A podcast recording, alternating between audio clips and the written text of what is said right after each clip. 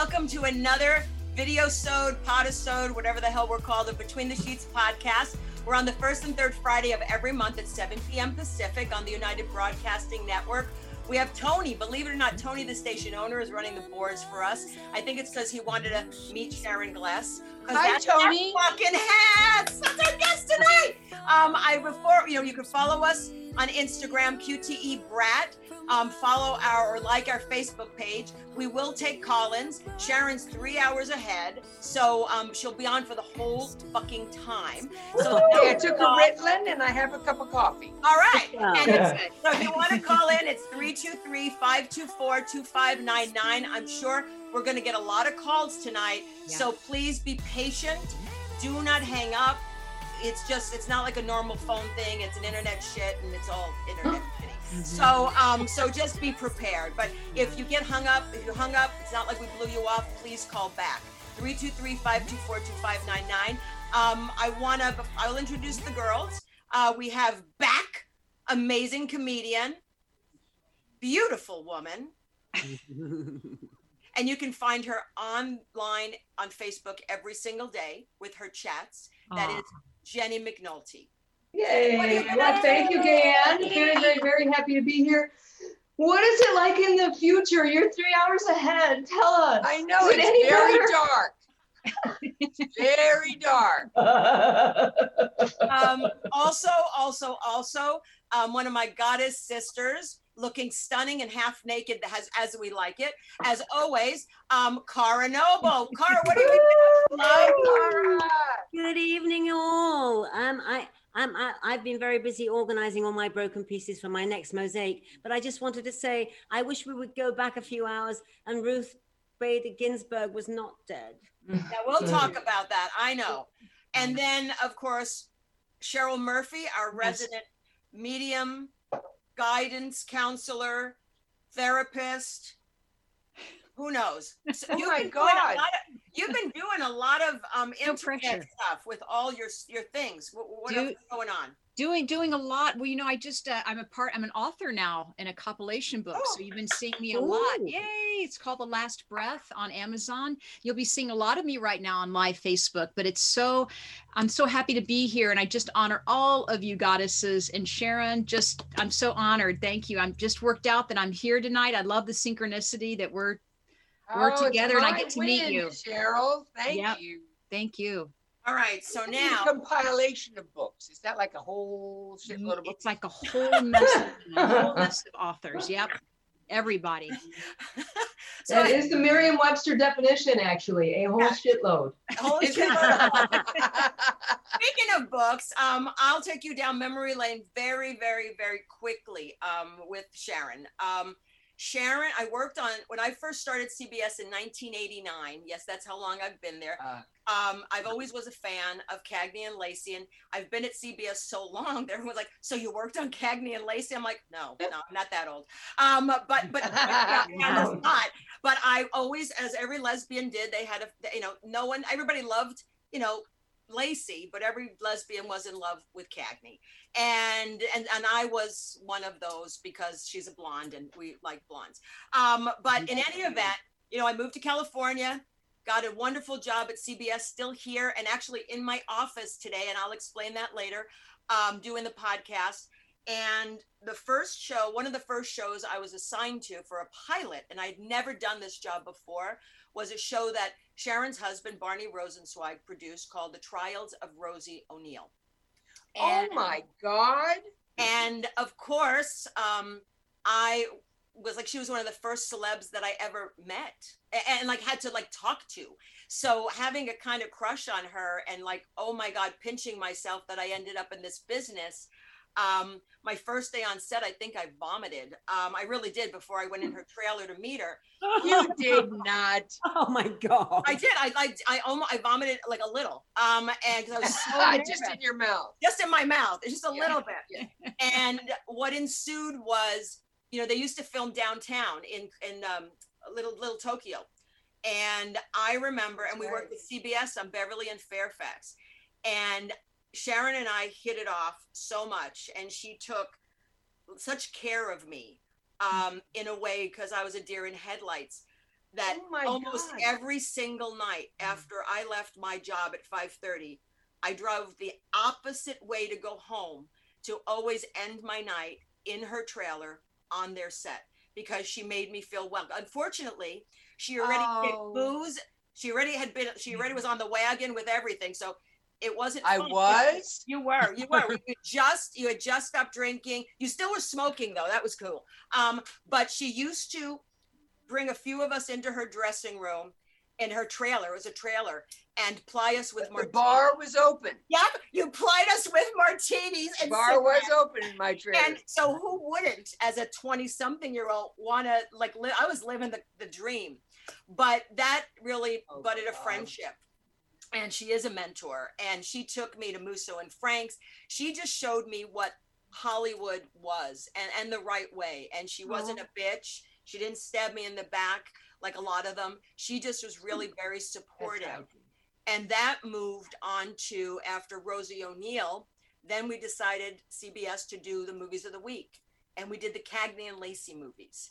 Oh, that's right. My God, you know me better than I do. I know, and you were sober for Christ's sake. And No, um, that was the problem. that was the problem. And so, and then oh, she used to have a beach house in Broad Beach, and sure did. and that house was kind of like like she would like I was there not all the time, but I was she was gracious enough to come there, which was the first time before the movies of the week. I have those pictures that you took. I know, there. And you're probably still using them because you look the same. And um, Yeah. and, that was, and I will never forget. We were in her living room, or it was just a really cool fucking house. And all of a sudden, like the doorbell rang because there were no cell phones. And who shows up on your doorstep but Tyne Daly? Now I knew. Well, let me tell you, I talked to her today, Did and you? she sends her love to you. Oh, but that was She like called me today, and I told her what I was doing. Oh, No, yeah. So then I was totally like, oh my God, I'm with Cagney and fucking Lacey. Oh my God. And we just had so much fun. But and again, moving forward, we did the Cagney and Lacey, and Sharon and I have always been um, in touch here and there. Um, it, um, but she, it, you know, you mean the world to me. You always have. I love you. I always have loved you. I've always appreciated what you've done for me. Um, even though you have Well, no idea back at you. for me. So Back at you, because you always took care of me. Always. I Oh. had to suck up to you. I needed a good picture. I had to suck up because I thought we'd be in bed together at some point, or at least I'd get the tongue from you for Christ's sake. We laughed so hard, and those. Oh my God, we laughed so hard. I can't believe you're still there. I'm Wow. lucky I'm still there. I'm lucky they haven't thrown my old ass out, you know. Um, but that is sort of how. So Sharon and I have had a friendship um, since 1989, and that doesn't happen a lot. Um, wow. So now she lives in Florida. She's still happily married, which is a huge testament. To Amazing. You Amazing. Want to know the secret to my my marriage? Yes. Separate bathrooms, nice totally, and never spend too much time in the same city at the same time. I travel a lot. Now I've been home here for six months. It's just starting to turn bad. but, but we've been really very loving and sweet to each other and sort of amazed at it. you know? and now it's just starting to get a little ugly. This is an English expression. Are you having Barneys with Barney? Am I having Barney's? Barney's. Barney? It means rouse, having a It- It's English. Oh, yes. Having It a Barney night. Having a Barney Barney. night at the Rosenzweig. Fight night at the Rosenzweig. I'm really glad that story turned out good because it started out really stalkery. First, I was on the one set, and then I followed you over. Oh no, this is the kid. I mean, Kid. but she was the first one. It's like I told you the other day, there were three actresses in my very beginning at CBS that sort of took me under their wing, and it was Sharon, Suzanne Pleshette, and Mhm. Audrey Meadows. Uh, And what all- good company am I in? Yeah. Yeah. Wow. Yeah. And they all said to me, "You're abroad," and I knew once they said I was abroad, I knew I was going to survive in this fucking town. You belong. So- That's right. so, but enough about the whole story. So now you guys know how how long Sharon and I have known each other. But you know, look, she was Cagney and Lacey was huge. Emmy, Emmy nominated, Emmy winning, every everything. Then you did a whole bunch of movies. You did theater in London. You know, you're an accomplished actress, and that's before. I mean, that and there was you had such a volume of work even before Cagney and Lacey. That was stellar. And then you went on to I'm not used to you plugging me. I can't help it. I should have been a publicist for Christ's sake. Hey, Where's Heidi? Where's Heidi when you need her? Um, no kidding. I know. Heidi Schaefer was her publicist. Remember Heidi? Yep. First Pat, first Pat- Pat Kingsley, and Yeah. then Heidi. And then Heidi. And then Yeah. what happened is, um, you know, then she sort of did movies of the week in theater, and then she landed on a very groundbreaking LGBT plus LMNOP show um, on Showtime. Brought me back. brought her back, and that was Brought me Queer back. What was And- Uh, Queer as called? folk. Oh, Queer as Folk, right? Yes. And it was originally based, I think, on an English series, a Queer British as Folk. series, and then the United States, and then Showtime.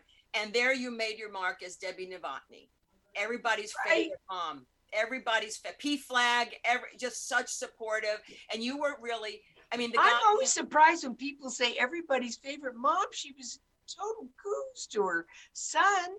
I mean, she g- gave him shit all the time.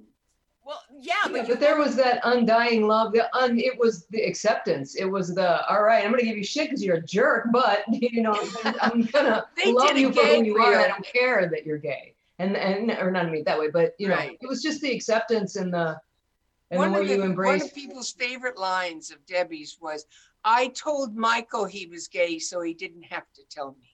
Ah, Yeah. nice. And I'm sure it- that but that show I didn't write it. I just got to say it. doesn't matter. You might as well take credit for it. Um, because the way you delivered it. yeah, there you work. go. It's all in the delivery. It's all in the delivery, not the writing. Who God. gives a shit? How many times do you say that to your partner, right? It's not what you said. it's how you How you said said How you say it? it. you know, and that, you know, and that was a groundbreaking show. And, you know, like I said, I mean, Jenny and That I, changed my life. That show. You know Oh, what? It changed a Changed a lot. lot of lives, man. Yeah. Absolutely. So, you know, and then you did that and then you carried on and then you were on burn notice. I didn't want you to have to refer to your notes. I was going to say, "Want me to give you the next one?" No, I know. I just got it all there, man. I Got it studied, all going on. I studied it for Christ. You all look so beautiful, and I'm half in dark. Is it okay? No, you look good. I didn't know how to light these things. Oh, you're You're gorgeous. I just have the light from the office, so I've just got shitty light too. Um, but in any event, um, I want to say first of all, let's start with this. Uh, I, ha- I was Thank told you how to for the say this. plugs. You're welcome. It, it's only the beginning. Um, I've got more for you, Sharon. Um, it is Jewish holiday today. Today is Rosh Hashanah. So Happy New Year, everybody. Shana Tova. Someone told me how to say it because I was saying Shana Tova, and they're like, "You're such a white girl. Uh, you're such a Catholic." I'm like, "Okay, Happy Shana Tova." Me too. so there we go. So how, how do you say it? Shana Tova. It's like the Shana Tova. It's like the, the thing Tova. is, my friend Roxy told me it's on the A, so I'm just following Shana Tova. Shana Tova. And if I'm not saying it right, blame Roxanne Harris. Um, and um, and then and then you know for some somber news, in a way, and um, you know Ru- Ruth Bader Ginsburg passed away today. Um, Godspeed to her. Oy. Godspeed to her. She was an enigma. She was wonderful. I mean, I think we all can. She tried so hard to live until this election. Yeah. Yes. She Believe me, she What a- did. What a wonderful woman. Oh, yeah. you know, and you know, like the thing is, you know, I don't want to talk about what could be. I think we just need to put out positivity in the universe that um, whatever happens will not be will not set this country backwards m- more than it's set back with Trump as president. And let's hope his days are numbered. So everybody, vote blue. And I've always said this, and you know I'm honest. I'm not a huge fan of Biden. I'm just not. Okay. Um, but I will not. Well, get to be one. Exactly. That's Yeah. my To point. become one. My point is, I'm not a fan, but I know what I need to do, and that is to vote blue. So everybody, please get out and vote. I can't Yes. imagine any Republicans watching this fucking show. First of all, you've got half lesbians and half liberals, so I don't know who. The, I mean, I, Ah! yeah, Lesbians. I'm not lesbians. lesbian. Uh, but these No. two, oh no, Cheryl isn't either. Jenny. No, Cheryl and Jenny. Cara are straight. They're breeders. In And fact, It's not, Jenny, it's you not know, your never fault, had you children. guys. You were born that way. Exactly. Thank you. I've Cheryl. never had children. Never So wanted them. Me So neither. everybody, you're watching Between the Sheets here on United Broadcasting Network with our wonderful guest, my friend Sharon Gless. Please call in for questions 323-524-2599. So Sharon, um, and I'll let You can everybody hear the phone just ringing, You know what? You know what? Some don't people are don't scared wish to for call it. in. Don't. Some people are scared to call in. I don't understand. Um, but um, what like I know. Okay, this I love this because I'll talk. We'll I'll mention it. Everybody thought I had died, so I think they're in shock. Is she still around? Yes, no, you're not dead. You're you're the hottest looking Gemini. That's. i'm li- sitting down. That's little- twice the compliment then. You're a little older than me, so we're all in the same boat.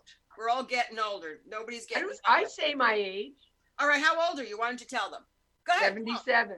Never. Way. No. Whoa. Seventy-seven years old. Nice one, baby. She's Yeah. isn't she beautiful? I think You so. I don't mean because what I look like. I mean, I just, I, I feel, you know, like I'm in my thirties. Yeah. You. My mom's 92. She says the same thing. She's like, you never feel that you're. Yeah. My mother used to say that too, and I didn't know what she was talking about, but now. You know, it's crazy. You go to Florida and you got like 95 year old people with walkers going, those old people are fucking up traffic. Right. I'm sitting in Florida. right. There you go. You know I what I am. mean? I am right now. No one is old in Florida. Am I right? Nobody was they like, No. no. So um A lot of bad lifts. Florida. really? So everybody, um, we can do with questions. I just want to plug Sharon one more time because I just have to say, um, Sharon is writing a book, or it's almost complete. Um, it's hysterically funny. I haven't read it, but I know her, and she's a wonderful storyteller. And she is abroad, and she tells it like it is, and there's no sugarcoating it um, at all. Um, so I'm looking forward to reading it. But my favorite is the title, and may I, and we're not allowed to tell a lot of stuff from the book, Sharon. I thought it up. okay. Now it's called. What is it called, Sharon? Apparently, there were complaints. oh, I love that. Is that good? Yeah. Oh, that is awesome. I was in, how I came about this title is I was in Hazelden, which you're all too young to It's remember, like but Betty Ford. there was a lot of press about it. Anyway, Hazelden is a drug and alcohol rehab place in uh, in the U.S. It's sort of the the Harvard of the rehabs. Isn't it anyway, like so Betty Ford was? Kind of the Betty Ford clinic, or was it different? Betty Ford was fashioned after Hazelden. okay. Oh. Yeah, Betty Ford came to Hazelden to see how to do it. Um, uh, anyway, I thought I was going to be sent to Betty Ford, but um, the the doctor, Elizabeth Taylor's doctor that they sent me to, um, said, um, "I want you as far away from this Oh. industry you're in and anybody in it." I said, "Well, Elizabeth Taylor, you sent her to Betty Ford." I've got a story about that. Go on though. Okay. Um, uh, so anyway, he he um, he said Betty Ford. The brochure at Betty Ford is fantastic. I understand. I mean, she's done miracles. Uh, but the opening of Betty Ford's brochure is "Bring no scripts." and I- I'm serious because so many people in our industry go to Betty.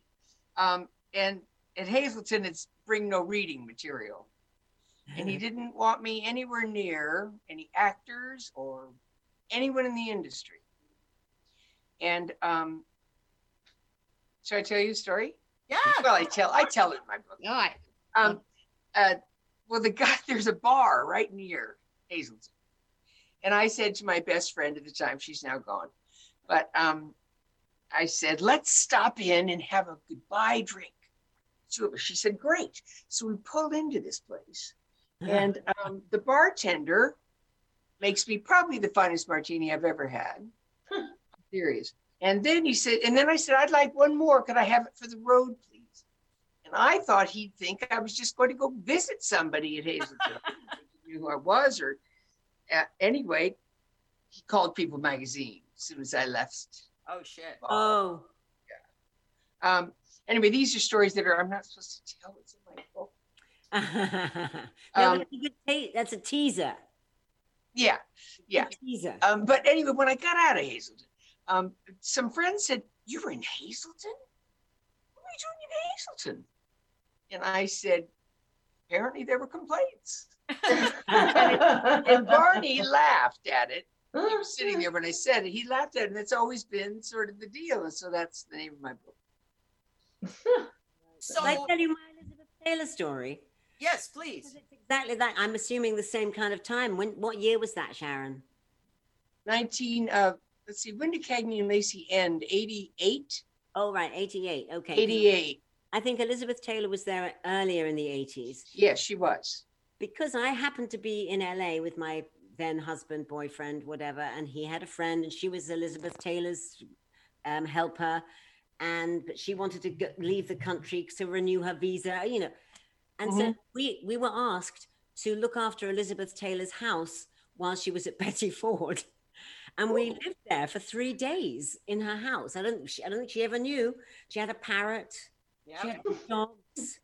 And it was beautiful. She had a whole wardrobe full of, full of furs. Uh, and I tiptoed around it. It was extraordinary, amazing experience that I had because of Betty Ford.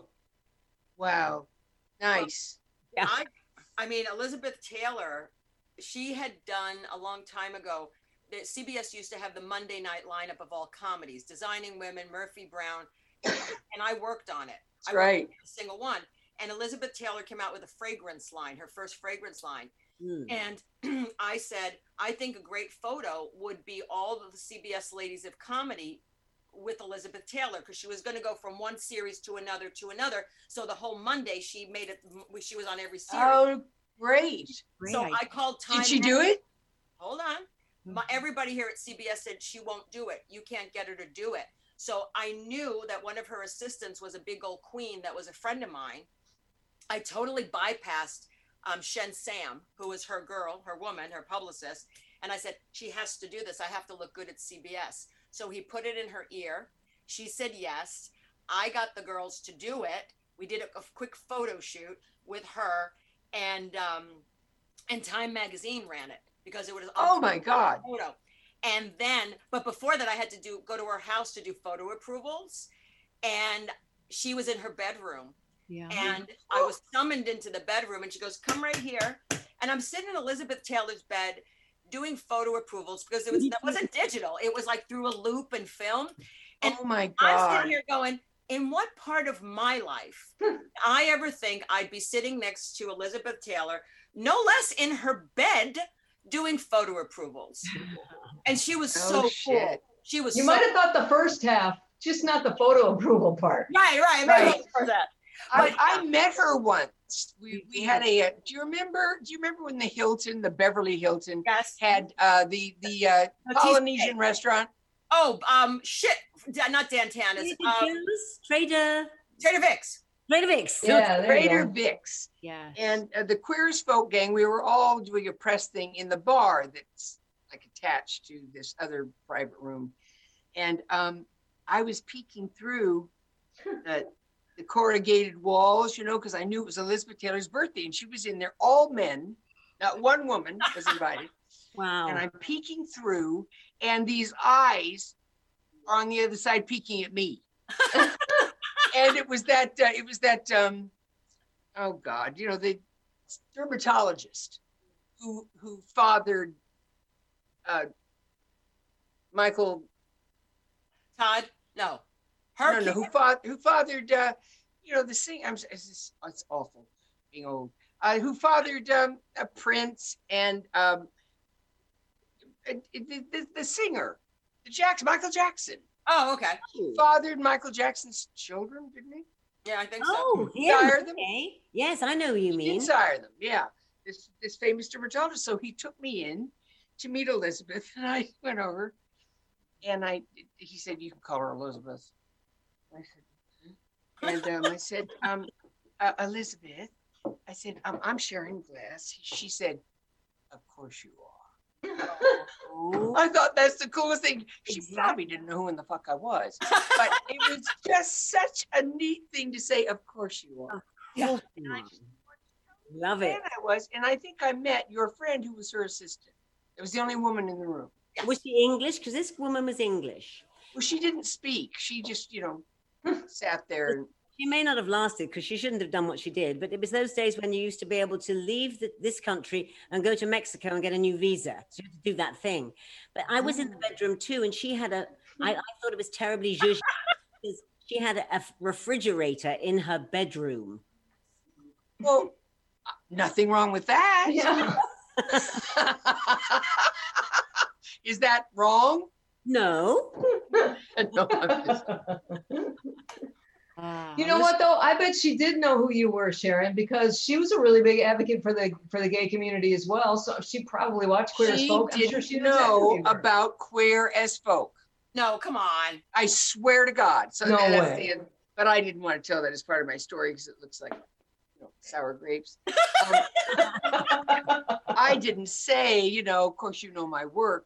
I didn't say that. I just said, Miss, I mean, Elizabeth, I just happy birthday and I'm such a fan and, you know, and um, the boys around the, her table were saying, Elizabeth, you know her show, Queer as Folk.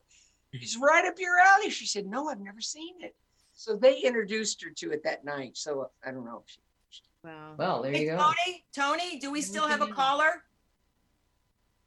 Tony, Is anybody called poor Sharon? Tony, Yes, we do. We All right, did put him on.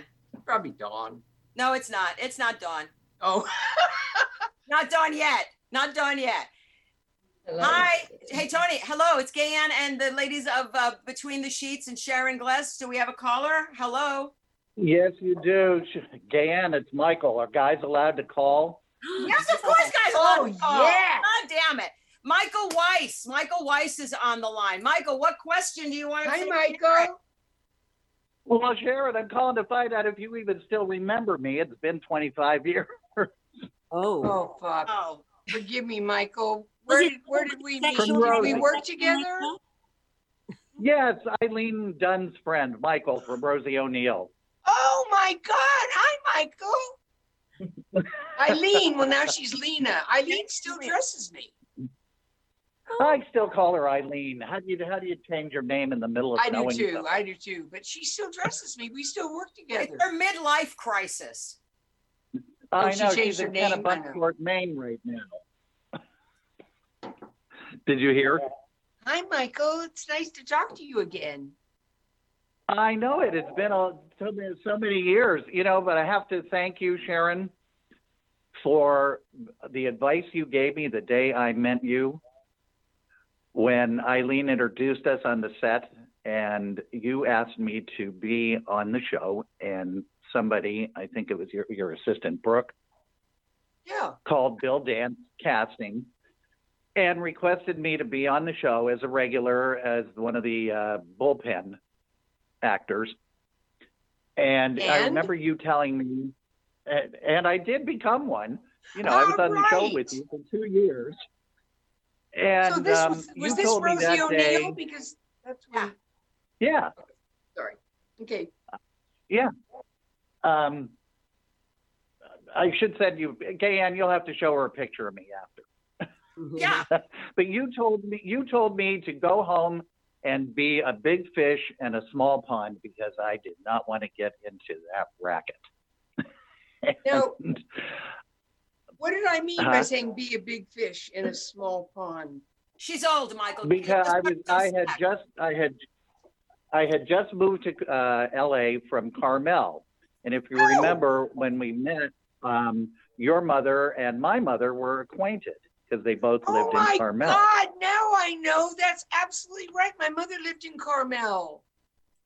Yeah, and so and did I mine. went and- to Santa Catalina School for Girls in Monterey for four years, a Dominican That's right. convent school. Oh, I'm sorry. yeah, Yeah, well, well, yeah, and so about three years later, I left LA. I had a great time, and every job I got was because of the crew from Rosie O'Neill. Remember Cynthia, sure. Stefanoni, and course I do. Sharon Miller? AD.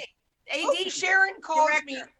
Quite often. They, I talked to Sharon. yeah, they The pulled only me two onto all the Emmys I ever won were directed by Sharon Miller. Both She was fantastic. She because she called me one day out of the blue and said, "Come and do a bit part on Sisters." Oh, that's I great. did.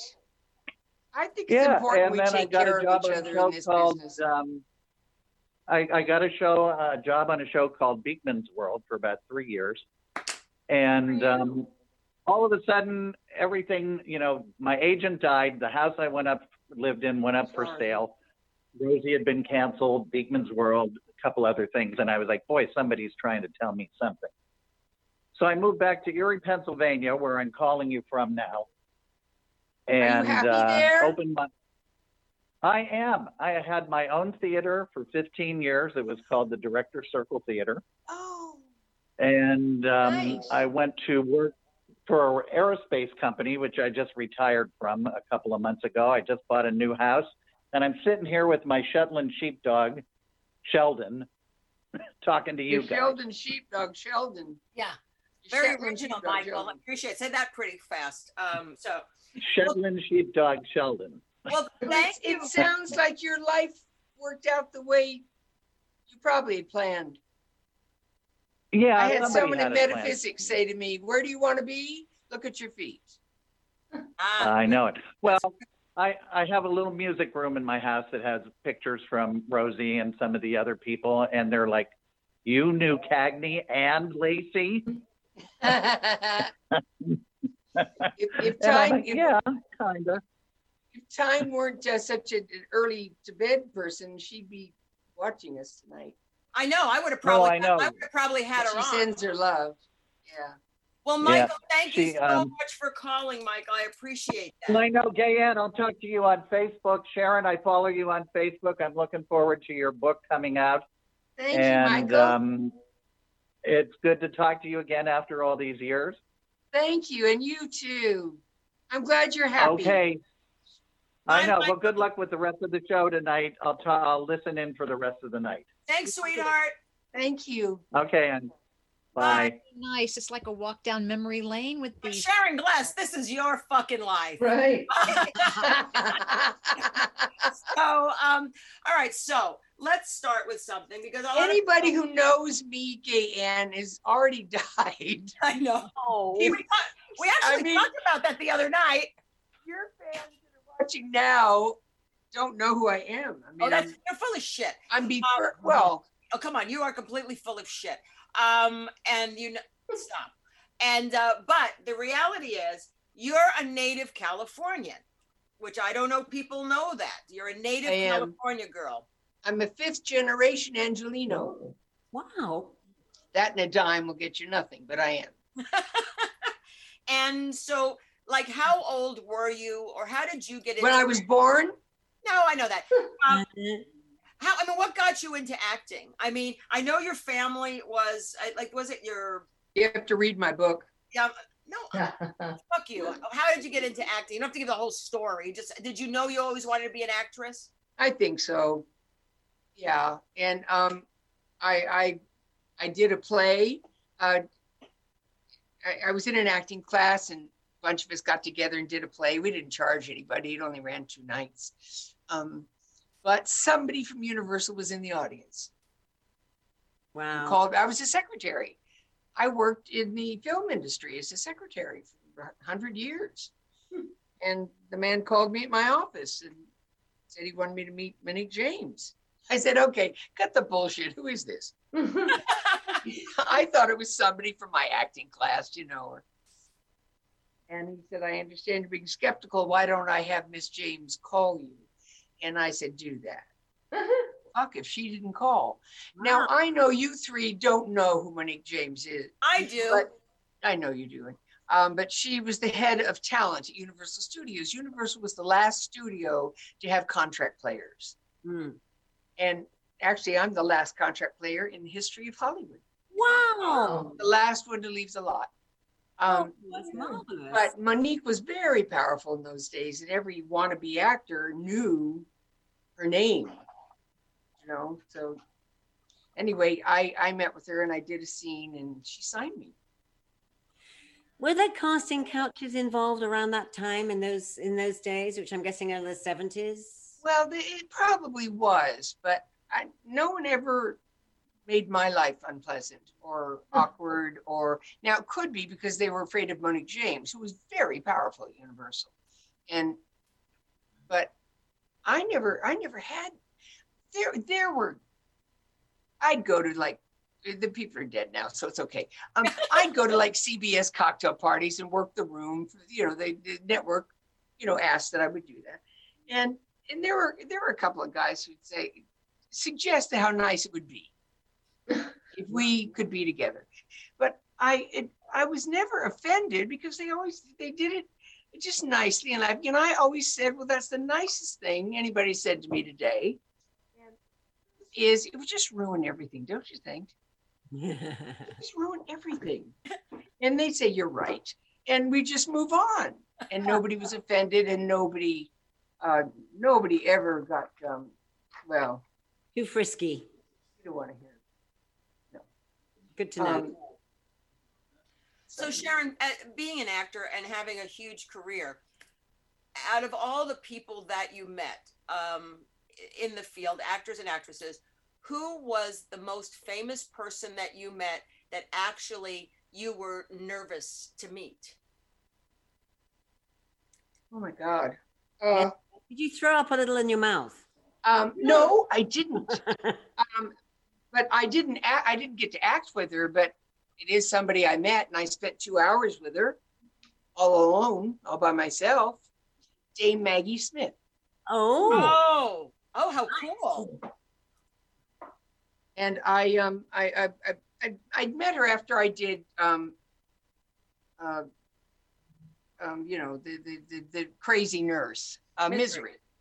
and I went and met her afterwards and but then we had to leave and years later I was there and I went to see her in a play and I thought I wonder my assistant was with me and she said you should go back and say hello to Maggie I said I don't think she'd remember me and she said yes she would so anyway I wasn't so busy. So I went back and the the the uh, you know the guy at the door. I said, "Excuse me." He said, "I'm Sharon Gless, and I wondered would Dame Maggie have a minute? Because when she sees you, she doesn't see anybody else. Like you're it for the night. She makes your own drink. She pours them. She does the whole thing. They bring in a cart and anyway, um, I said, so I went back. She said, uh, he said, Maggie will see you, Sharon, of course. So I went back and I said, Dame Maggie, I don't know if you remember me. And she said, Oh, would you stop? Come here. And she gives me a big hug. And she said, Tell me, are you still not drinking? And I said, Well, I said, wearing a sign. I said, Actually, I'm not. I'm surprised you remember that. She said, I remember everything about you.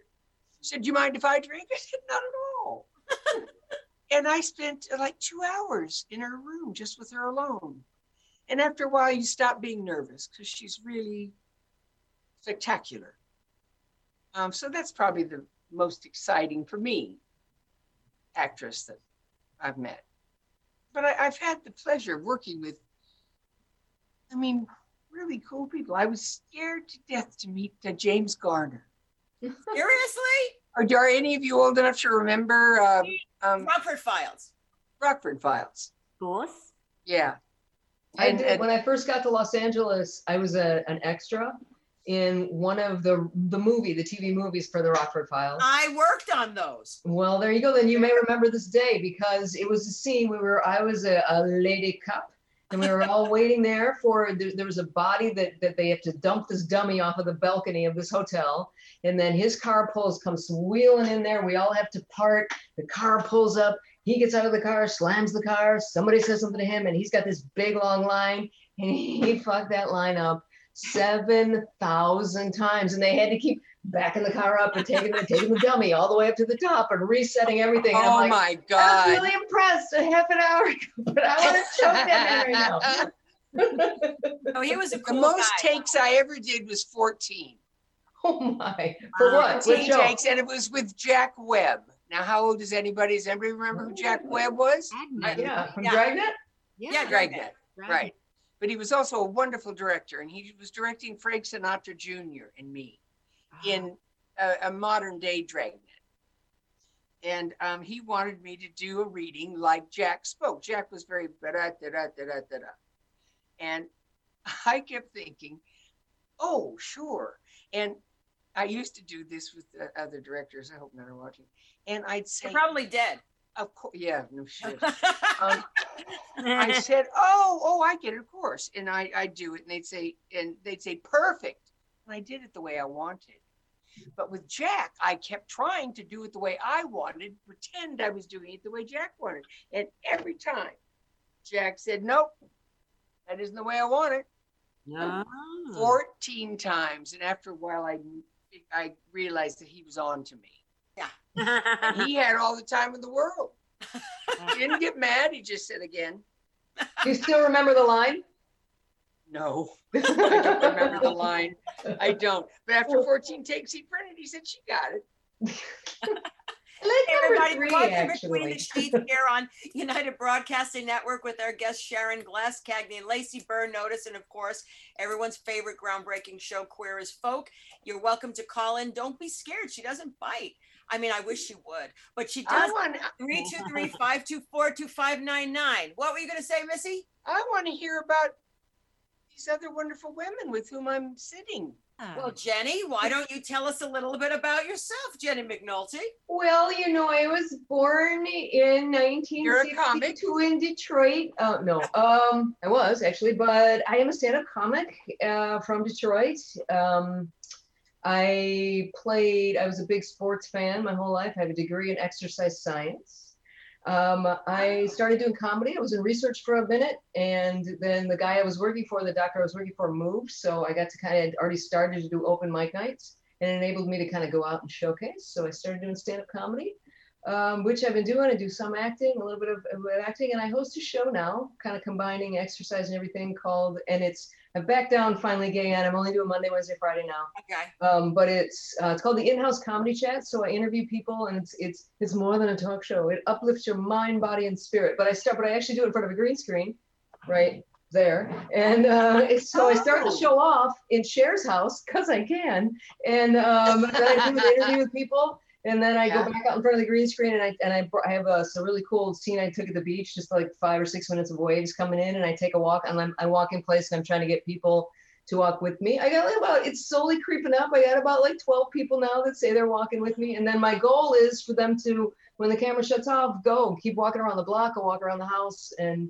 so I try to keep it. And I think we just decided, Sheila just said today, my partner, she was like, I don't think I'm going to watch the news anymore. And I thought, you know, we've been trying to, it's, eh, you know, you can't help but go Trump, Trump, Trump in the monologue. So at first it was just like, the monologue would be happy and the, the walk would be uplifting. But I think, you know what? I don't think I could do this. We just got to keep this all. So I don't know. It'll be a few, you know, every once in a while he's so fucking colossally stupid and the joke Oh, is no too good to pass up. So I got to put a little bit shot, in the monologue. But um, so that's kind of what I'm doing right now. And it's, it's, it's taken up like, you know, amazing amounts of time, but I'm loving it. It is really fun. Uh, be honored How for do I see anyone you? How do I, it. how do I, how do I access you? I'll send you the info. Uh, I'll I'll email Dawn to send it to you. So that Okay. you'll never find it. Okay, all right. It's Damn hidden in the dark web. No. No, it's not. It's not. It's not. And then Cara, what uh, Cara, tell Sharon a little bit about yourself. Um, well, uh, I am um, a showbiz brat. My parents were in the movies. Um, so I, so Really? Tell Yeah, her who your mom Who are your parents? Tell her who your mom was.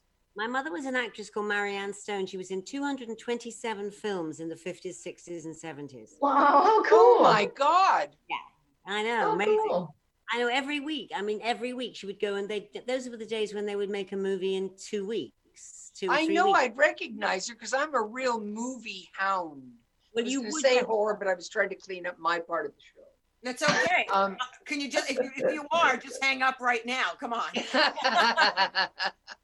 so did so did you learn at her knee or I, I don't actually. I don't think I'm a very good actress, but I'm, I'm actually now a voice artist. But um, I mean, yes, because I was around. you're actually now what? I'm sorry.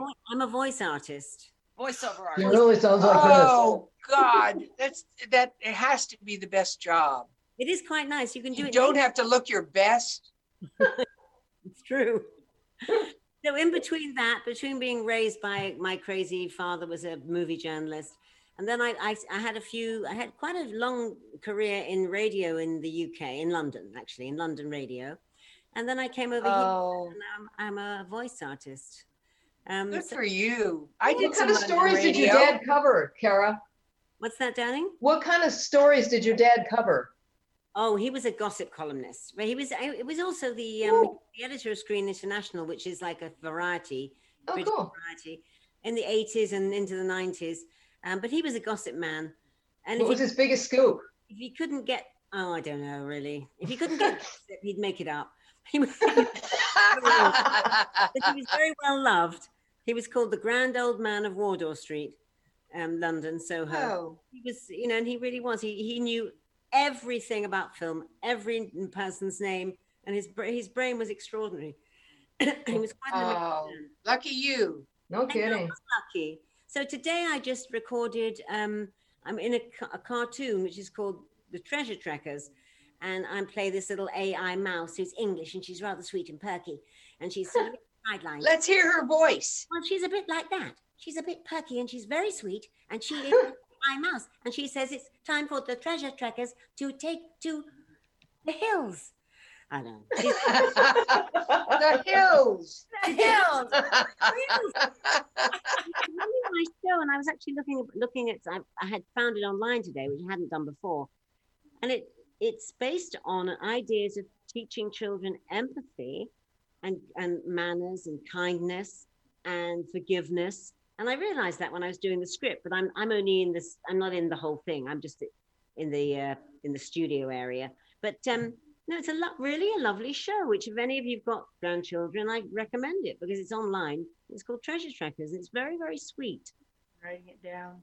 and it's. I have grandchildren. I just spoke to my granddaughter just before I signed on with you guys. Oh, I mean, she's my granddaughter by marriage, but I have three granddaughters Oh, Haley, um, Greer, and Zoe. beautiful. Yeah. Well, yeah, put them on. And I have three, I have three stepdaughters. Want them to get pissed that I didn't mention them. Erica, Alin, and Tori. Oh, how wonderful.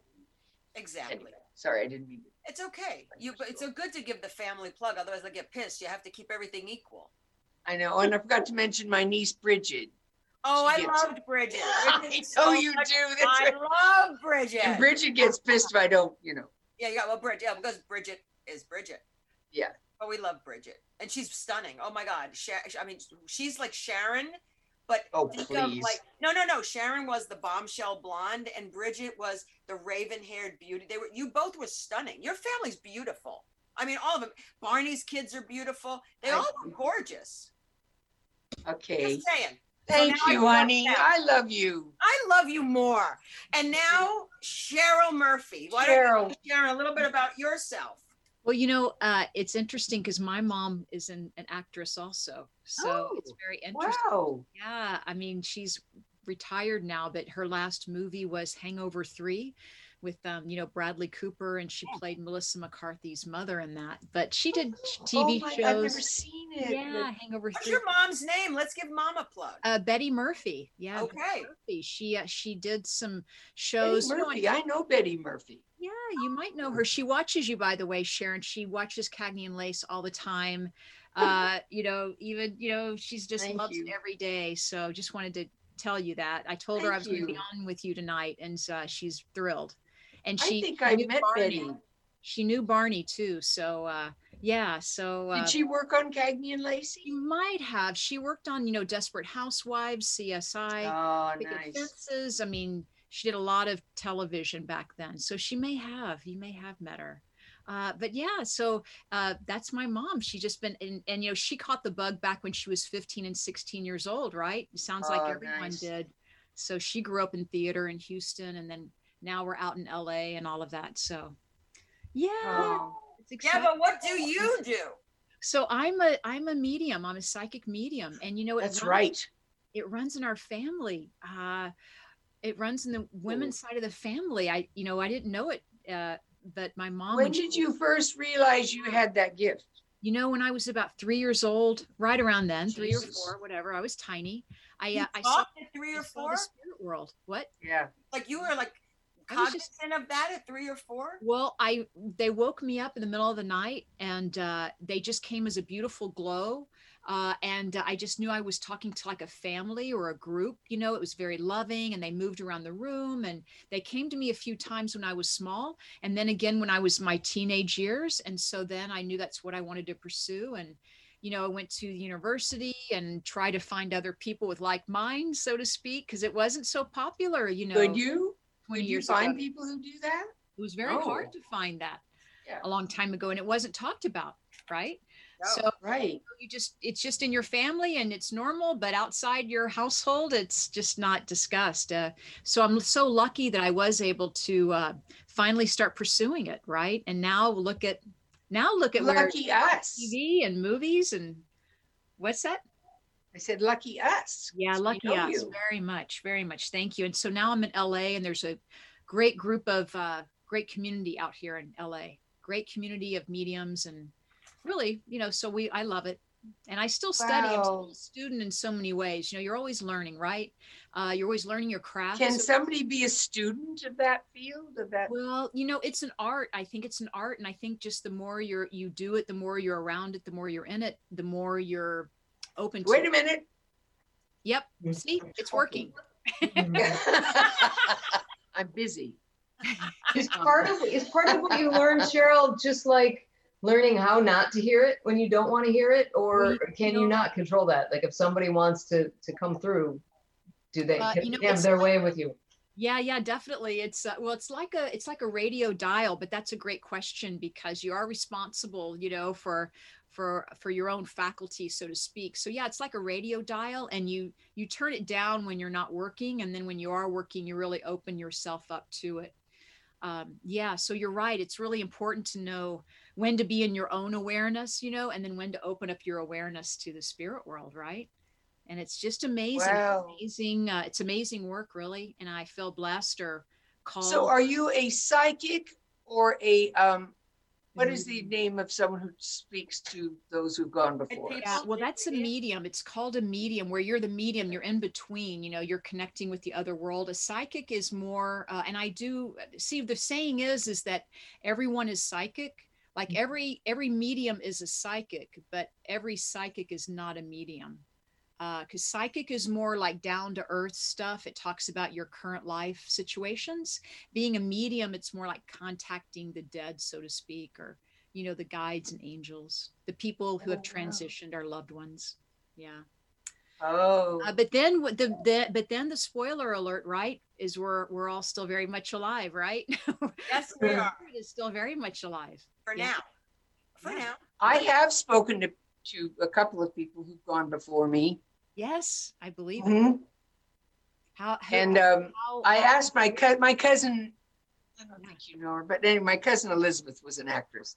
She was on a she, she was on Ironside, Oh, and um, anyway, she died um, sadly uh, a couple of years ago. But I said, would you please, please come and find me? Just let me know that you're there, you know, because I I can't bear this. And um, she said, I don't know if I can. I will. And she and I used to watch constantly. Towards the end, she didn't want to hear any news. Besides, she was a Republican, so that was hard. But I love her. I love her, so we'd watch the Republican stations. She couldn't help it. Yeah. And she didn't want to watch news because it was upsetting, and she didn't want to watch anything that was serious. She only loved "Say Yes to the Dress." Ah, Have any of you seen it? dress, yes. It's about wedding Yes, dresses. I have. Yeah, so we were totally, totally hooked on Say Yes to the Dress. We cut to about six months after she's gone, and I'm in the hospital having something done on my leg. And um, I went to have an x ray, and I came back, and I'd been in the hospital a week, and my station had been changed because I just watched MSNBC. And um, I said, I called the nurses. I said, Excuse me, um, who turned my television station? And they said, Oh, Miss Gless, none of us, we never touched your station. I said, Well, all right, but somebody did because it's a, a show about fat people. And, um, and it was one of those things, you know, if you're 500 pounds, you see stuff. And I thought, fine. And I'm just sitting there, and all of a sudden, say yes to the dress. It popped on? I don't know. And I knew she had changed the station because even though they don't have bodies, they have energy. Yeah. And they can do electrical stuff, right? With with their energy. And she Yeah. turned the Could you do me a favor? yes Since to the dress. Electrical stuff. Can you send her to my house? I've got an issue. Ladies, I'm recommended by Sharon Gless. That's right. I, I, I grabbed a photo. Judy of Carr? Who's that? No.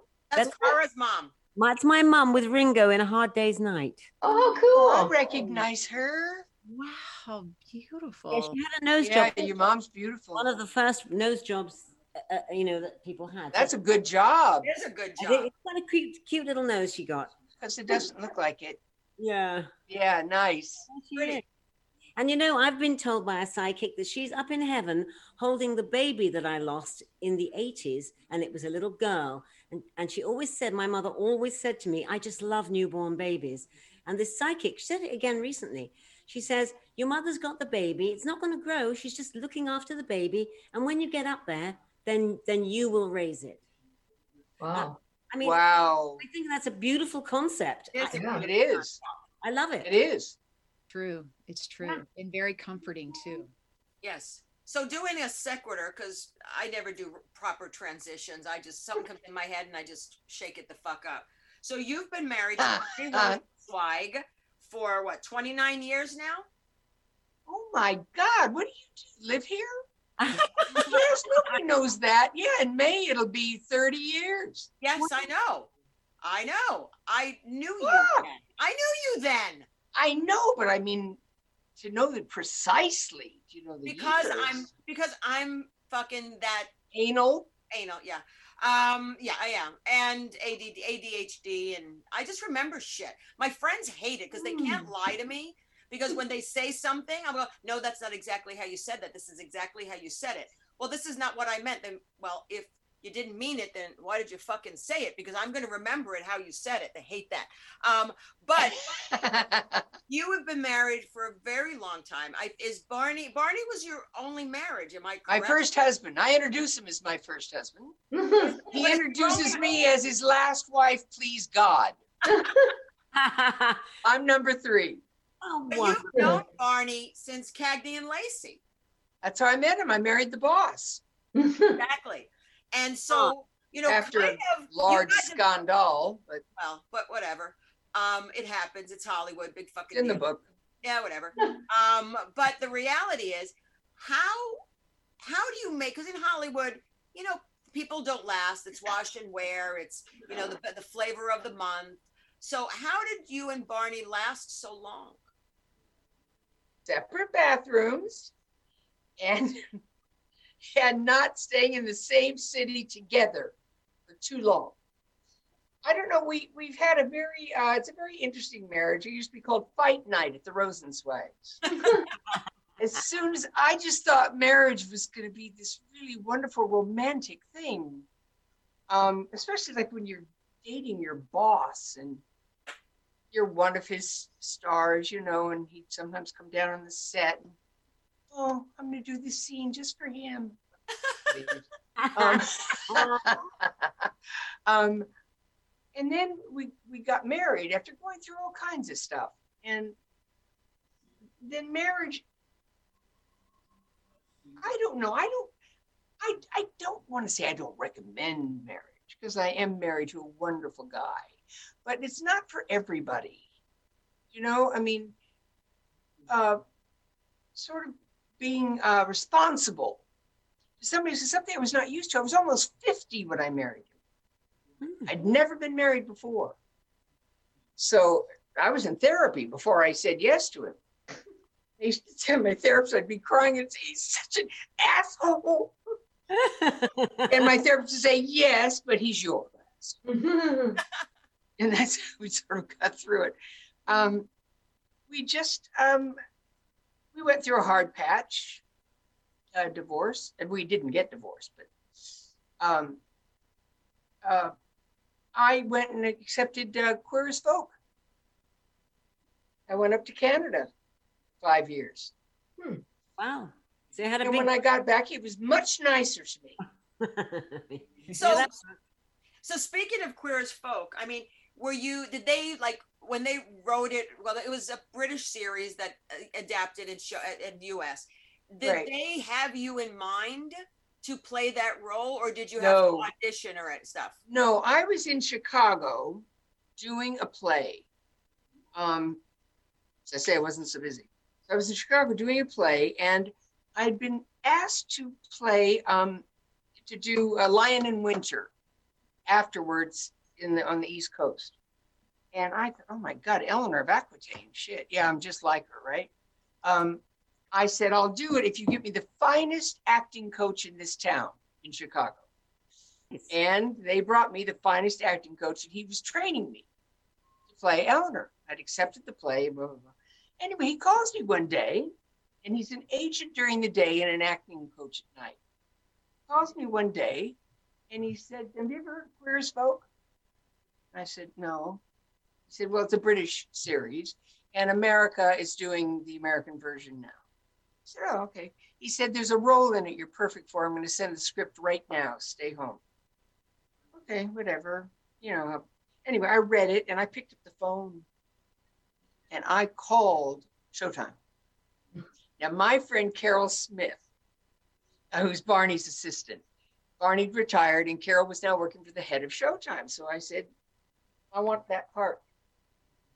She said, Sharon, you do. I said, I want to play the mother. Is it cast? She said, No, nothing's been cast. And I said, Well, I want the mother.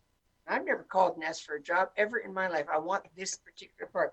She thought I was talking about Sh- Sunshine's mother, Oh, the pretty, the pretty, you know, young blonde. Thank you. Um, I, I said, no, I want, I want to play a, a Debbie. She said, oh, Sharon, you don't want that. There's no money. It's, it's cable television. I said, I don't care. And she, she said, um, and also it shoots in Canada. Mhm. I don't care. She said, well, let me run it by Jerry. So Jerry Offsay was the head of Showtime. at the time. Jerry calls me up and he says, you know, I like the idea. I think you bring a little class to the project. I said, Jerry, class is not what I had in mind. And he said, would you meet the producers? It's their show and I don't want to rough, want to run roughshod over them. So he said, I'll fly you out. So he flew me up to Los Angeles. I met with, with uh, um, Ron Cowen and Dan Lipman, who created the American version. And um, we had such a good time and I got the job that day. What was it about the part that made you really want it to, that it She was so outrageous. The show, I mean, everybody was naked and and having sex on screen. And I'd been around, thought I've never seen anything like this. I love. I I I I've got to be part of this. So um, and it didn't disappoint. Was it written? They made me leave the set every time there was nudity. Was it as wacky? Like, did you, how much of Debbie is you that did you bring to that? What was on the paper? I'll tell you actually where I got Debbie. And I'll, I'd like to precede the story by telling you my mother is one, she is such a lady. She is so soft spoken. She's always saying things like, Sharon, modulate your voice. Um, uh, my mother was so not elegant, like piss elegant.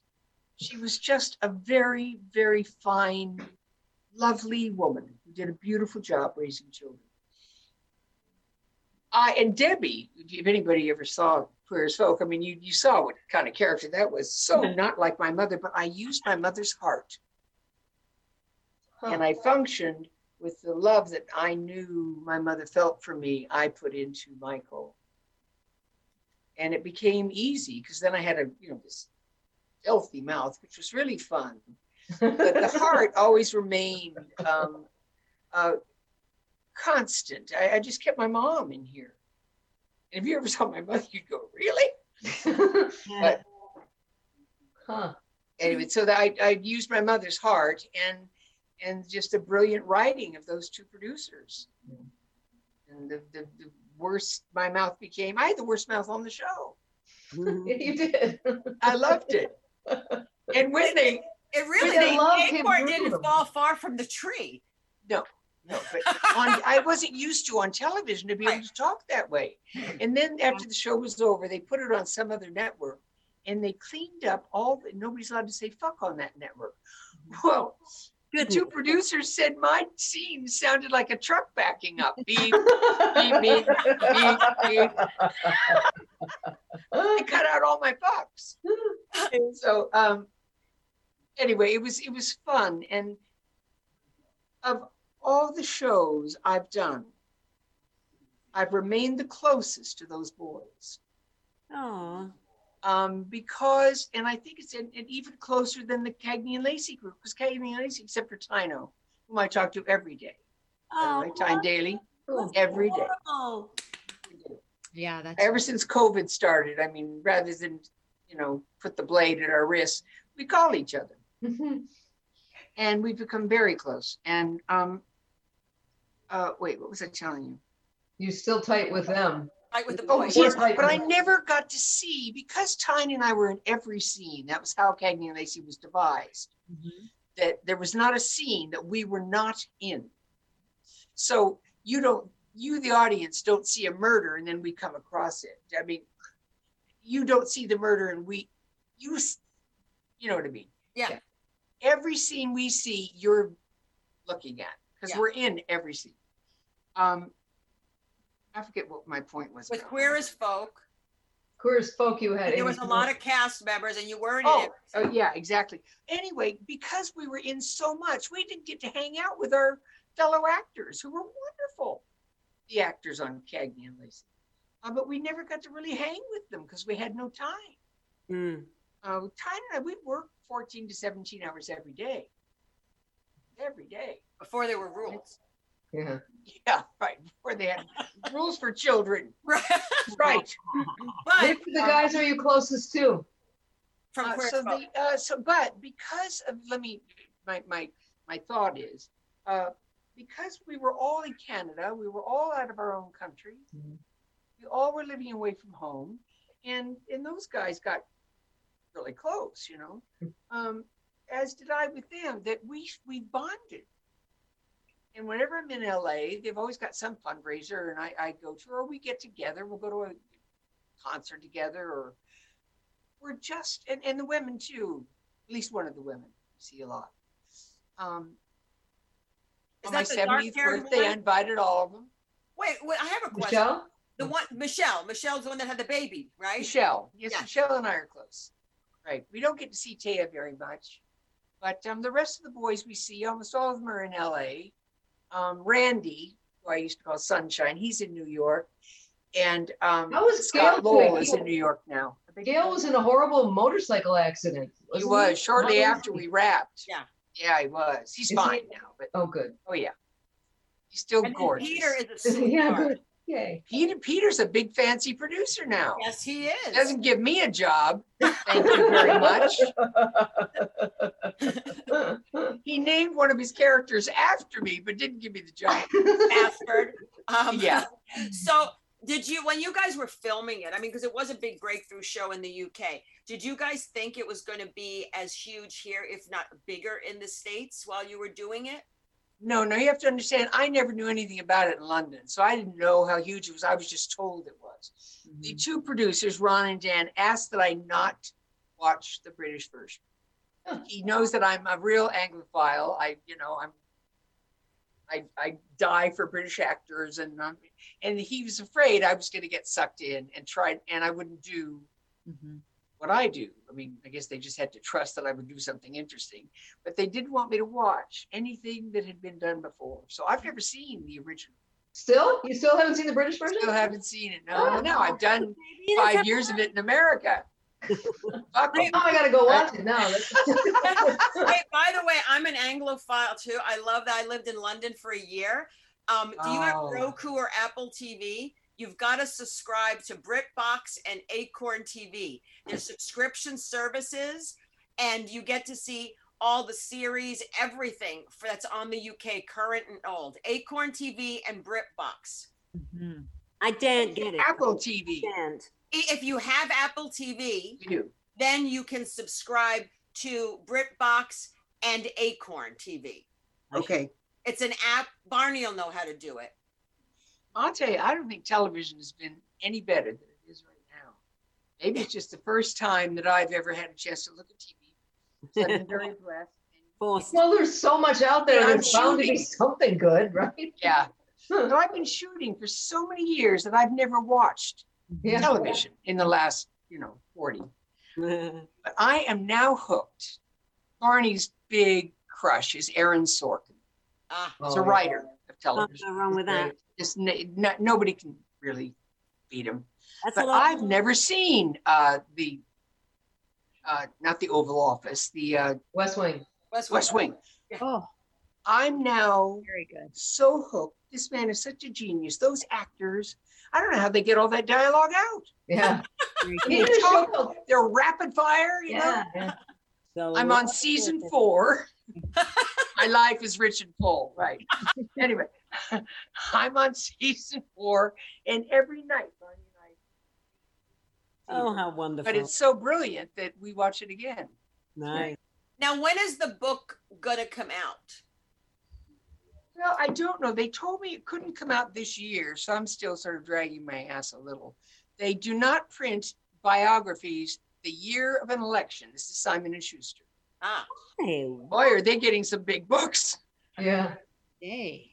Mary Trump Yeah. Yeah. sold a, a million books in one day. Yep. Um, and the the last guy who do, you know, the Bob Woodward. yes, Yeah. Bob that's Woodward. um, that's Simon Schuster. I'm really, I'm not saying this because I think Simon Schuster is watching. I'm so honored. how did you get the book deal? Yeah. Okay, glad you asked, Miss CBS.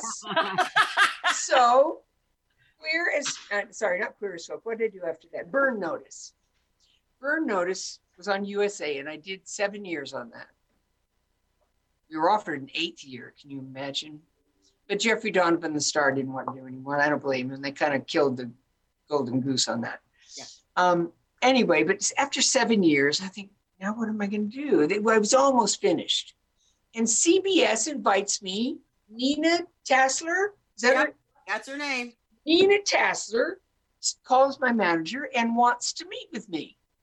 Thought this is so cool. And when I went into her office, she had the head of comedy, the head of drama, the head of casting, which is a whole different department, and Nina. And it was held in her office. I always think that these people do meetings in somebody else's office so they can leave. but she did it in her office. And I was there for an hour she'd ask me stuff like, you know, do you mind working in another country? I said, no, and blah, blah, blah. And I thought, this is so cool. And they said, welcome, you're going to love this, Gayanne. Welcome home. Sharon. Well, it was what it was was the CBS tagline for years. Yes. Welcome home. Welcome home, Sharon, because I, I'd done, you know, a lot of shows. Anyway, um, I said, well, thank you so much. I'm thinking, this is so cool. This is so great. I'm going to walk out of here with the series and this is never easier. Okay, so after an hour, and I'm trying to just entertain them and keep them happy, and and uh, they said, you know, why are you here in LA? And I was there because I was having a big birthday party, and I'm from LA, so I returned back to LA to have my big. Birthday. Anyway, the hour is up, and Nina says to me, "You know, we own Simon and Schuster," and I said, "No, I didn't know that, Nina." And she said, "Well, we do." And uh, I think you have a book in you. I'm going, oh, wait a minute. What about the series? said, Nina, I'm not a writer. She said, I know, but you're a storyteller. Ah, listening to you for one hour and you're a great storyteller. And she said, and you have an interesting family and history here. And so we want you to do it. And I said, okay. Maybe the next day, the president of Simon and Schuster contacts me. I mean, she wasn't just trying to get me out of the room, you know? And uh, so I waited a year. I didn't want to do it. I don't, you know, I'm not a, I'm really not a, a writer. It's been very hard doing this book. If you're not a writer, it's really difficult. Anyway, um, so I started like a year after that, and I was in New York. So I went to see the head of Simon Schuster, and um, and that's that. He offered me a deal that day, and um, I read one chapter. I had written a chapter just because I wanted someone else to. Anyway, it has a history. And so I wrote a chapter myself, and I was having lunch with my manager that day before we go to the big meeting. And I just said, I wrote something, you know, if, if you want to see if I have any gift at all. And I gave it to him. He reads it and he hands it back. And I said, well, I guess that's sucked. so I, anyway, I, I put it in my purse and we go to the meeting. And um, about a half hour into the meeting, my manager says, I want you to read what you gave me at lunch. So I read it to Jonathan, the president. And um, he had his door open and his secretary down the hall was laughing out loud. and I realized I, I'm not, I don't have the gift really of a writer, but I do know how to interpret. You know, I knew how it's because right after I did that little reading, my little chapter, Jonathan said, "Of course, you you have to do the voice, the tape also." of your The lines." audiobook thing, right? Oh, the audio. and I realized I sort of know where to place the emphasis or the emphasis. Because you're an actor. Because you get it. I know, I know, but yeah, yeah, yeah. Um, but I was trying to be a writer also. So I've had help and I've worked really, really hard and it's been several years and all of my best friends that I've had all my life in that lifetime have died. So wonderful chapter though. You'll like it. Please buy the book. There's a wonderful chapter about it. And um, uh, it's just, it, it's, it's, I, I hope that you guys will all like it because it's been really a labor of love. I'm sure. I'm sure. But you are love. I mean, you are. I mean, I've seen you. I mean, I've seen you get angry at a few people, but it's been justified, and it's usually. Have you really? I Can you have. tell? I have. I know. I could tell. I could just tell. It's the body language, and it's just a couple more extra fucks than usual. In that? That more body language? extra- That's your body language, baby. Right, Um, yeah. but Subtle. but you have been i mean but you are and, you are a lot like your mom. I mean seriously you are a lady um in a renaissance sort of way. Because you techni- you have a big heart. You have a huge heart sharon. And everybody around you realizes that and you're too fucking busy brushing it off because you don't know how to receive. So you're going to receive this you are one of the most So you're gonna receive this? You're gonna I thought you were gonna go, so you're gonna receive this. I wasn't going with humor right now. I was going from my fucking heart that I've been around you a very long time, and you have always been kind and compassionate and loving, and I, you know, and and I resonate a lot with you because we're buds, but um, you're who I wanted to grow up to be. Hmm. Oh, honey, you did so much better. No, I didn't. God bless you. I didn't. Um, it's you know, like I said, you were my, you are, were my mentor, and um, you set, you set, you know, 'cause when I started, and you know, this business was still all guys, you know, so you taught me in a way how to be That's abroad right. and swim with the fish, but yet continue to keep my dignity and keep my femininity, Mm. um, Yeah. but still speak my voice so I would be heard and would be recognized. So thank I you. never knew I did that. I should go back to drinking. I wasn't drinking. You was you were not drinking. You were very you were When I was drinking, I thought I was so inspiring. and you probably but the Well, thing read is, my book. Apparently not. no, but you know what? Apparently there were complaints. But you are fucking inspiring, and the book will inspire people because that's a piece of you. You know, that is a piece of you that you're giving someone, and you're you're you're you're just you know just giving your DNA and even your energy to people. So you know, and I still love the book title. I love the book title. I just love the book title. It's um, it is so you. Um, it is good. apparently there were complaints Complaints. complaints I love it. so Fantastic. so um I mean, it's at Simon and Schuster now uh, for the second time with the editor. Yeah. But they haven't told me I couldn't have that title, and I've always used it on Oh. the top. I, So, and no one's, I, I even told the president what the title was going to be. He said, That's good. But, you so know, on the the- horizon sharon besides the book and i know covid but people like i just like i had my first photo shoot today i mean in since march are you, I feel like you, are you working so hard because nobody's calling in to talk to me? no There, I'm getting. You know what? If you look, if you look bullshit. Fuck you. If you look on the chain of the show, which is I've got two phones and I'm following the Wow. chain. People are just captivated by what you're saying, and that you know. That's nice. So there, there. A lot of people don't want to talk. They're you're just giving them the information, and some people are scared shitless. I mean, we're mm-hmm. used to it. You know, we we're in the business. We talk to people like this all the time. You know, it's like for you. I mean, you can be tough, but you're pussy. Cat mm-hmm. i am. I am right. Yeah. I mean, a friend of mine, a friend of mine always says, Why are you so damn emotional and so sensitive? I'm like, because a lot of people don't think I am. They think I'm balls to the wall. Because I have a fucking heart. I have a fucking heart. Fuck you. but you know, but you know, but you know, we we do, and and it is a defense mechanism, and whatever the fuck, it doesn't matter. But um, but so that's why people aren't calling because apparently you're giving them everything they want, baby. Um, That's not true. Can I That's ask sweet you something? to say. Oh, I'm Carl. sorry. I'm Yeah. sorry we didn't get callers. No, no, we don't want callers. You don't want callers. We don't. Really? I, I'd like to ask you a question because I'm assuming, I- I'm just guessing, uh, you are a gay icon, even though you're not gay. Thank you. But people may have thought you were gay because you weren't married. Oh, always. Oh, I, I was flattered.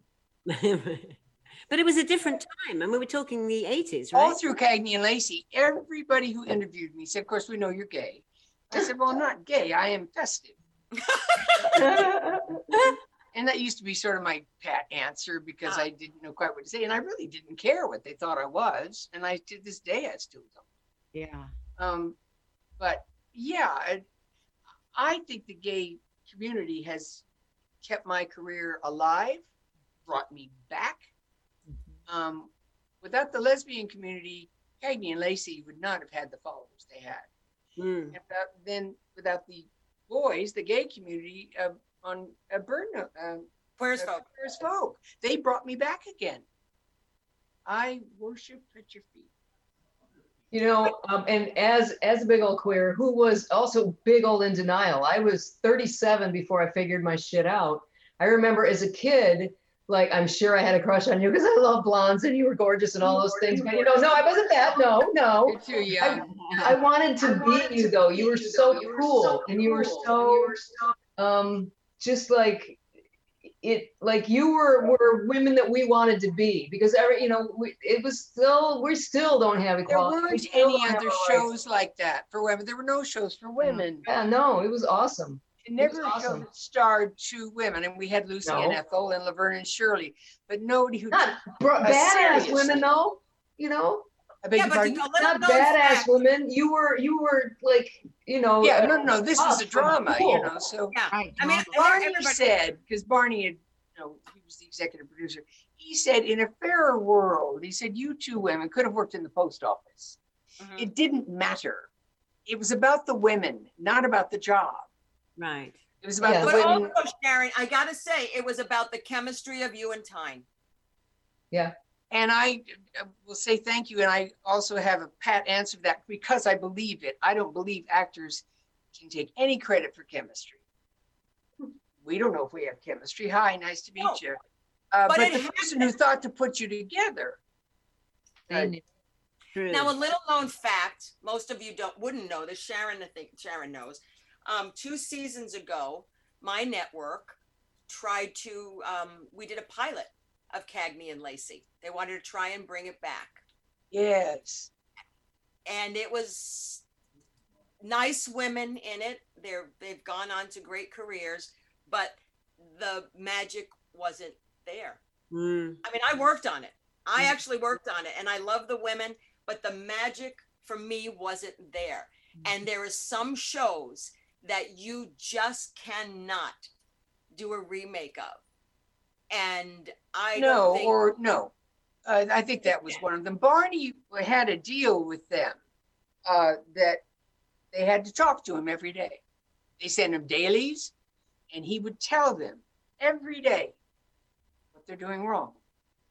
Not in a Barney's very, he's great, but he, he you love him. He he never would insult them. He just said, "Here's what you need to do, and here and here and here," because it's really about the women. And um, they listened to him every day, but they refused to follow one thing, anything that he said. That's ridiculous. Ridiculous. Oh my goodness. I don't, I don't, I mean, I don't mean, to I mean, CBS thought they had a, a- a better idea.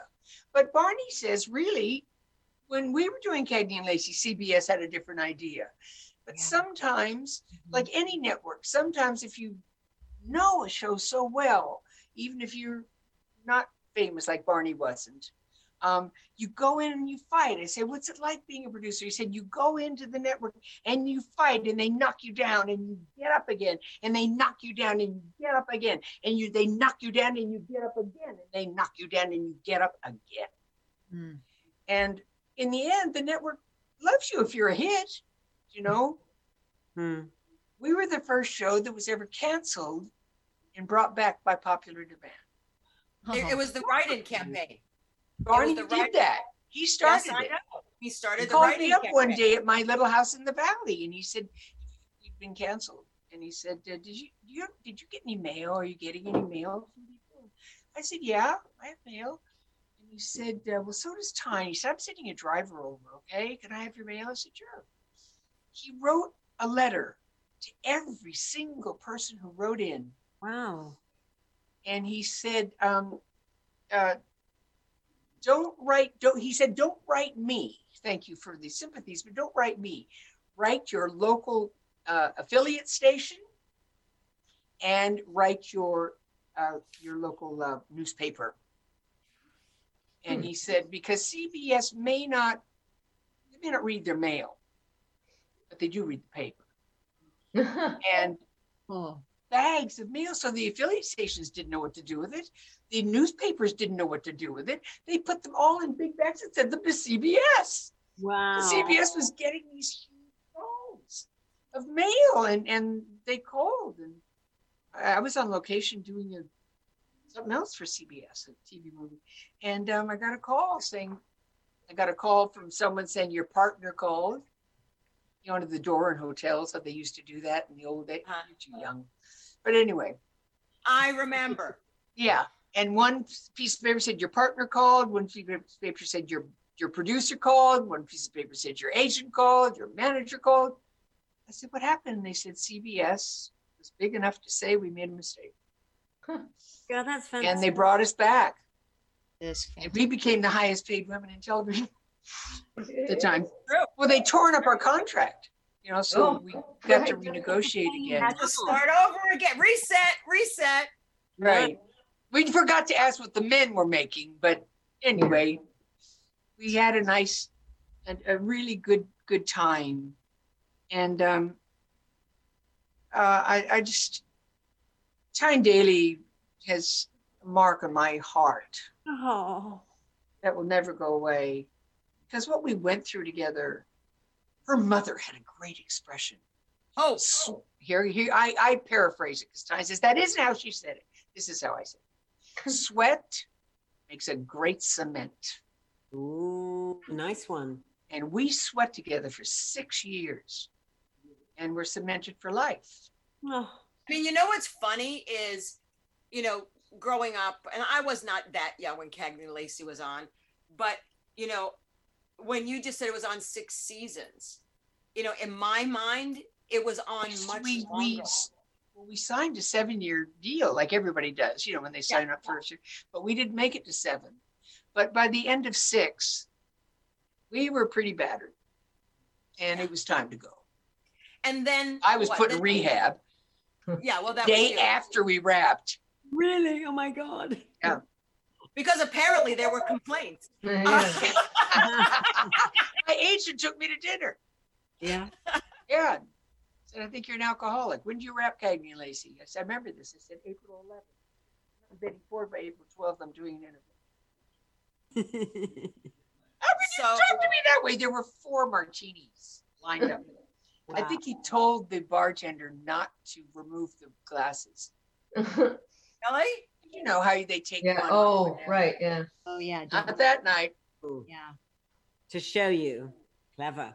So Tyne Daly, she also played Mama Rose, right, in Gypsy. Oh, yep. Oh, Yes, yeah. After Cagney and Lacey, she went on to Broadway, won the Tony. Good. Yep. Amazing. Mama Rose. I wish I'd seen And then, it.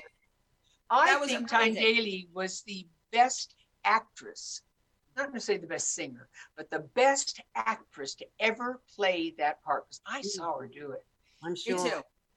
So the yeah, the, the song, everything's coming up early. Oh, there's a Dexter. She would take that child of hers and throw her across the stage. She became so insane because it's Rose who wanted the, the attention. Correct. and she's plant, trying to plant this into the child. She wasn't a child; it was the this Gypsy Rose Lee. But she uh, she takes her and while singing, throws her across the stage, and the kid slides, and the audience just goes, "Oh!" She really played that fanatical wanna an actor mother Right. Yeah. to to, to I mean, she's amazing. I mean, the last time I worked with Tyne, I mean, I, I call I call her every once in a while because I miss her, and like I miss you. Um, Thank she you, I I did miss Murphy Brown. too. I did the Murphy Brown remake. That's right.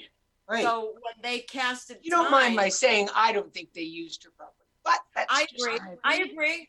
I agree. I completely they agree. But I didn't give a shit because I got to fly to New York and produce the shoot because I worked on the original Murphy Brown. So it was nice to reconnect Oh with wow! And then when Tyne was added to the cast, that to me was like the cherry, the cherry on the Yeah. top of the cake. Mm-hmm. And we had so She was much wonderful. I think they should have made her sing.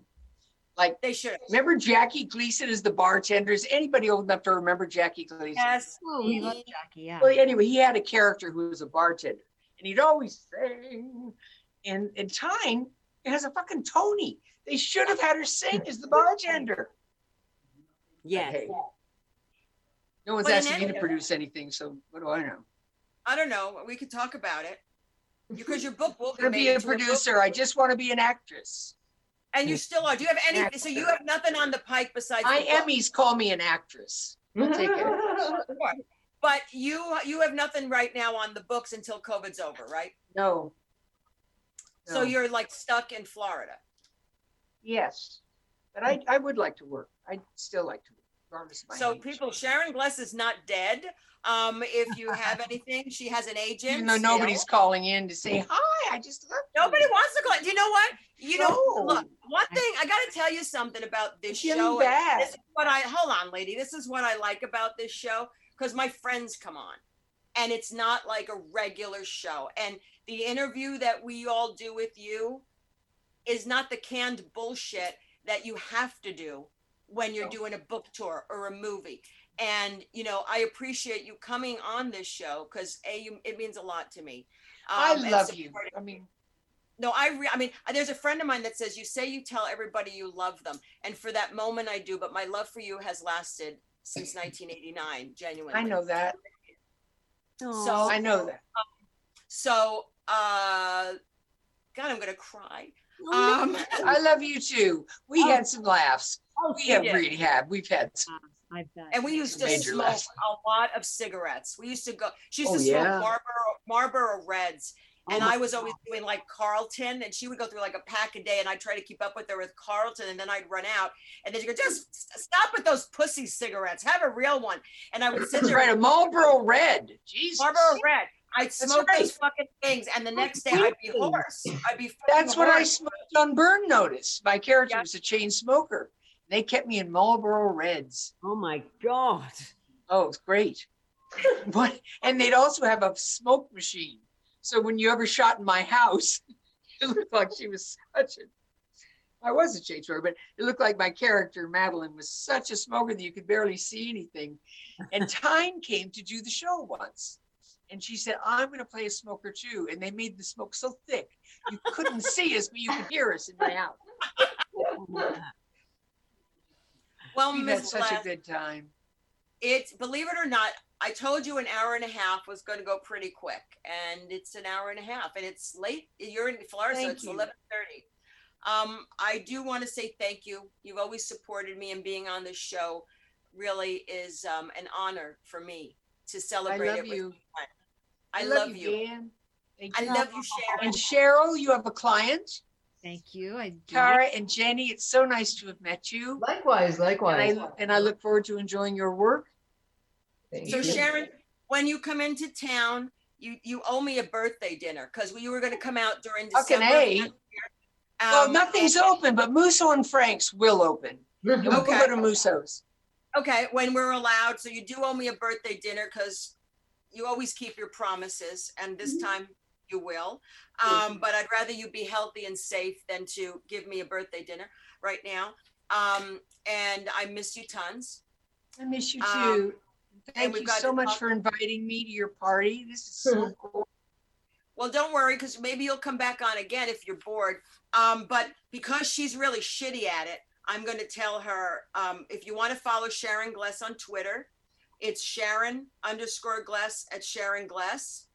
Her Instagram is Sharon Gless Real. Her Facebook is Sharon Gless at official Sharon Gless.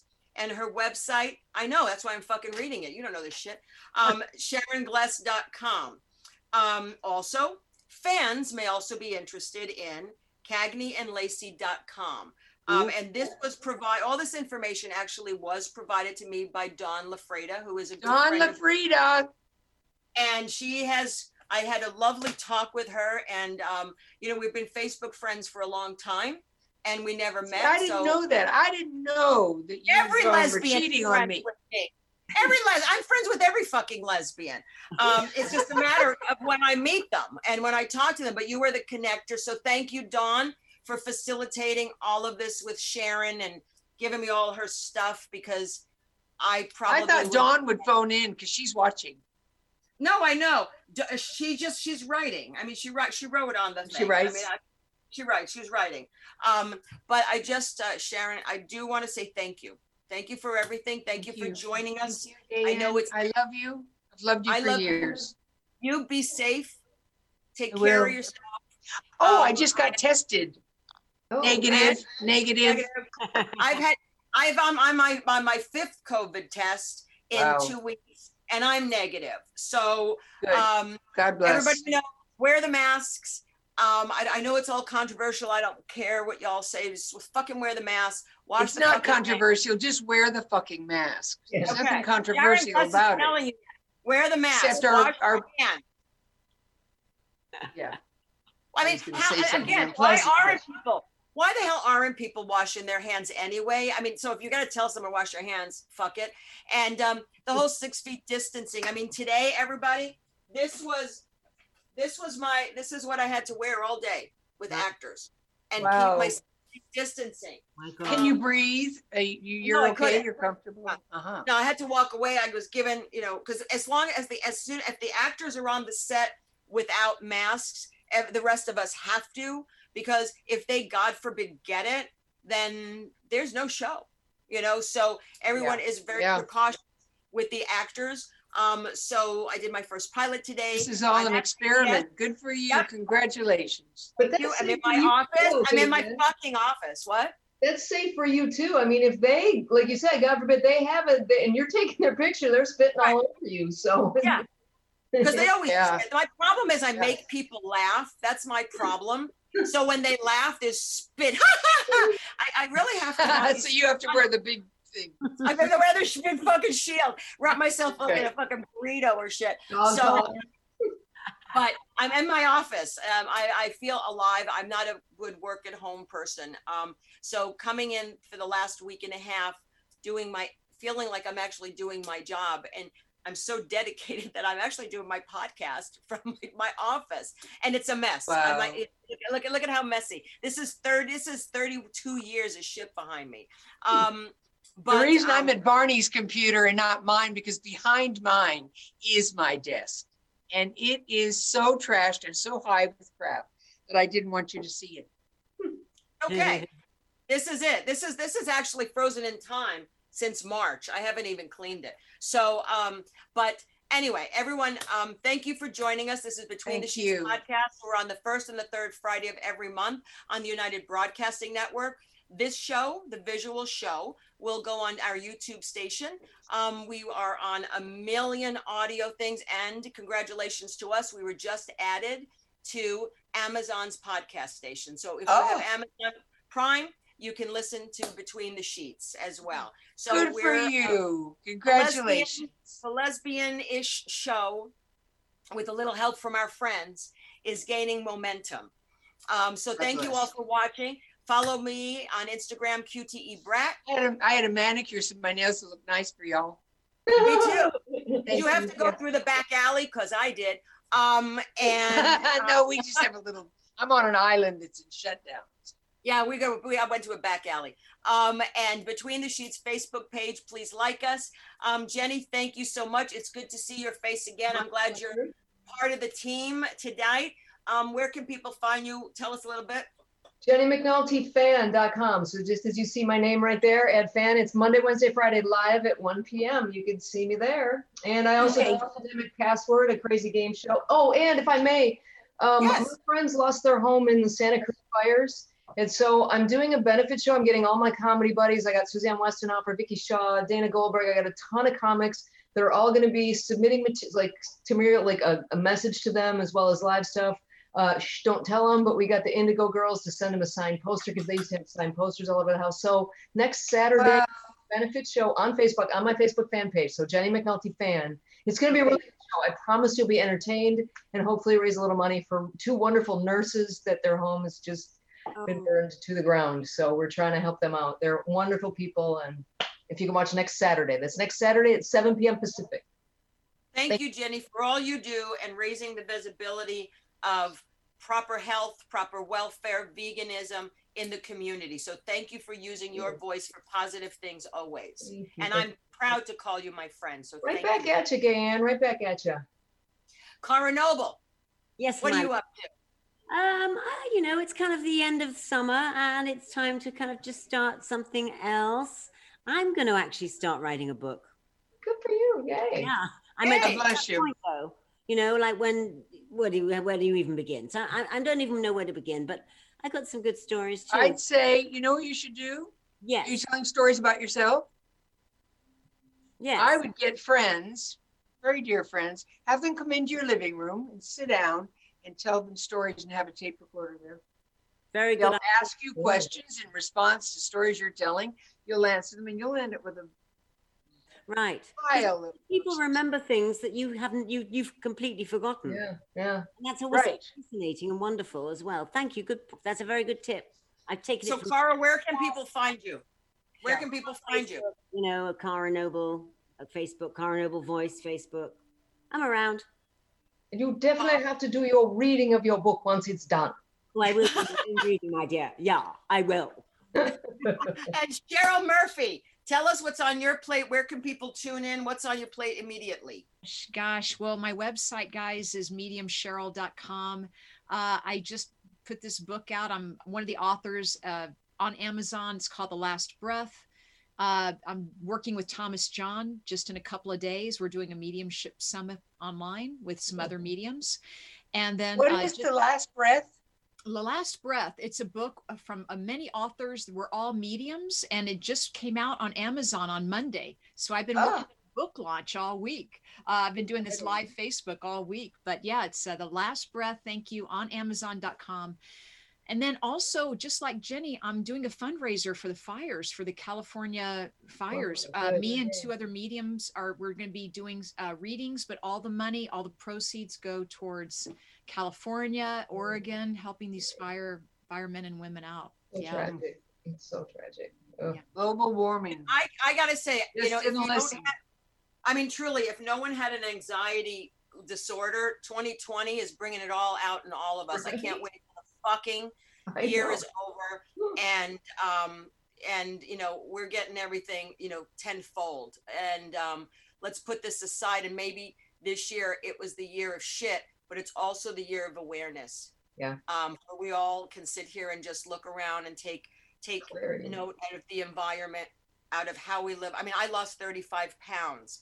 I mean i took a look at myself and i became a better me and with a lot of alone time i really looked at even the shitty part that i have and have learned to work on it and not skirt it or bury it and i again this is a reawakening period so as shitty as this fucked up year was i think it was really important that we all go through it And the best part, it was global.